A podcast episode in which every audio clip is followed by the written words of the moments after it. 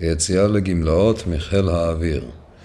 בהגיעי לגיל 60 בשנת 1983, התחלתי לטפל ביציאתי לגמלאות, ובשנת 1984 השתחררתי סופית מהצבא כגמלאי.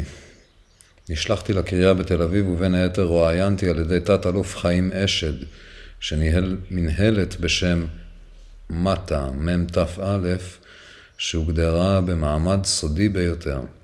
תפקידי היה לספק מידע טכנולוגי, מדעי ולוגיסטי בנושאים שבהם עסקה המנהלת.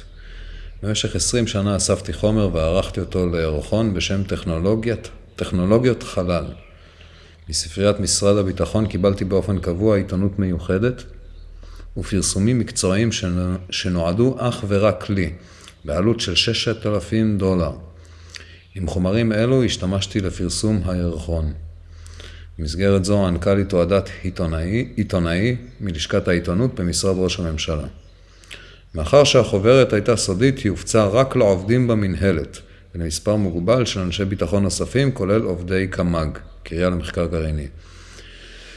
לאחר מספר שנים הוסרה מגבלת הסודיות, והירחון פורסם בדיעבד במכון פישר של חיל האוויר ובארכיון המדינה בירושלים.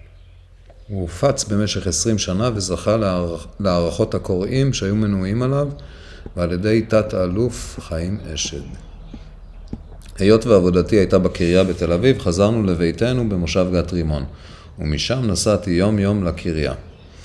תוך מספר חודשים עברתי למפעל של התעשייה האווירית, מפעל מ"ב ת' ביהוד, והמשכנו לגור בביתנו בגת רימון.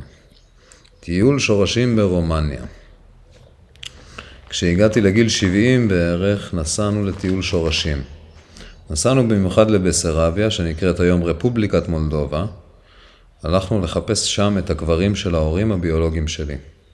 בית הקברות היה במדרון ההר, וכל המצבות הידרדרו במורד, והייתה ערימה גבוהה של מצבות למרגלות ההר, כך שלא הצלחנו למצוא את הקברים של הוריי. מצאנו שם קבר של אישה בשם רוזה, כמו שם אחותי שהתנצרה. זה כמובן לא היה הגיוני שהיא נקברה בבית קברות יהודי. פגשנו שם יהודי שהייתה לו מחברת עם רשימה של ששת אלפים שמות של יהודים. היו בימים הטובים עשרים אלף יהודים באורגייב. בתוך המחברת מצאנו עוד אנשים עם שם המשפחה שלי, גרובו קופטל, שבדיעבד הבנו שאין קשר ביניהם לבין המשפחה שלי. משם נסענו לבית הקברות בקישינוב, לבקר את הקבר של דודי דוד חכם.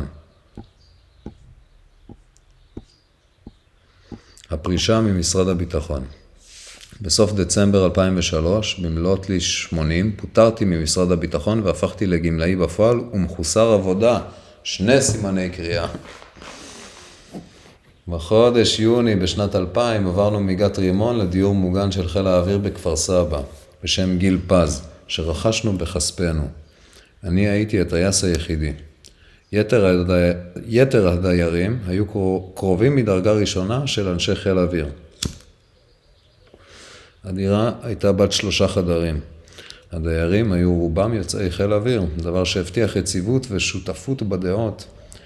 עם הזמן החלו להתקבל דיירים שאינם אנשי חיל אוויר, ולי היה חלק חשוב במגמה זו.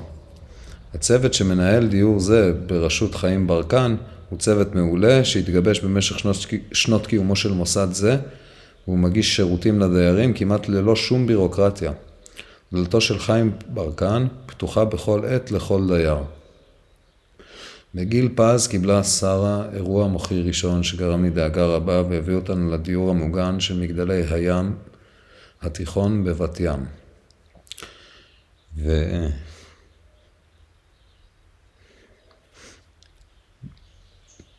בגלל מצבה של שרה נאלצנו לשכנה במחלקה הסיעודית, ששם הורה והלך מצבה, ולבסוף נאלצנו להעבירה לבית חולים. כיוון שההסתדרות הרפואית אסרה להחזיר אותה למחלקה הסיעודית, היא נפטרה בסוף אוגוסט 2013 בבית החולים.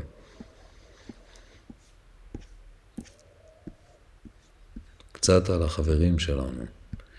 ללה ומאיר לוצ'ו פורטי, מגבעת ברנר ואחר כך מבאר שבע. שניהם באו במקור מאיטליה, נולדו להם שני בנים, עלי הבכור, ויואל.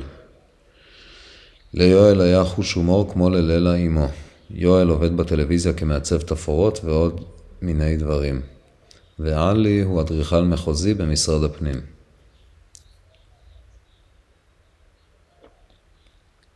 לילה נפטרה לפני כשבע שנים, ולוצ'ו לפני כארבע שנים. היינו חברים מאוד טובים שלהם עוד מימי גבעת ברנר, כשעזבנו את מסדה. כלומר, משנת 1988 בערך.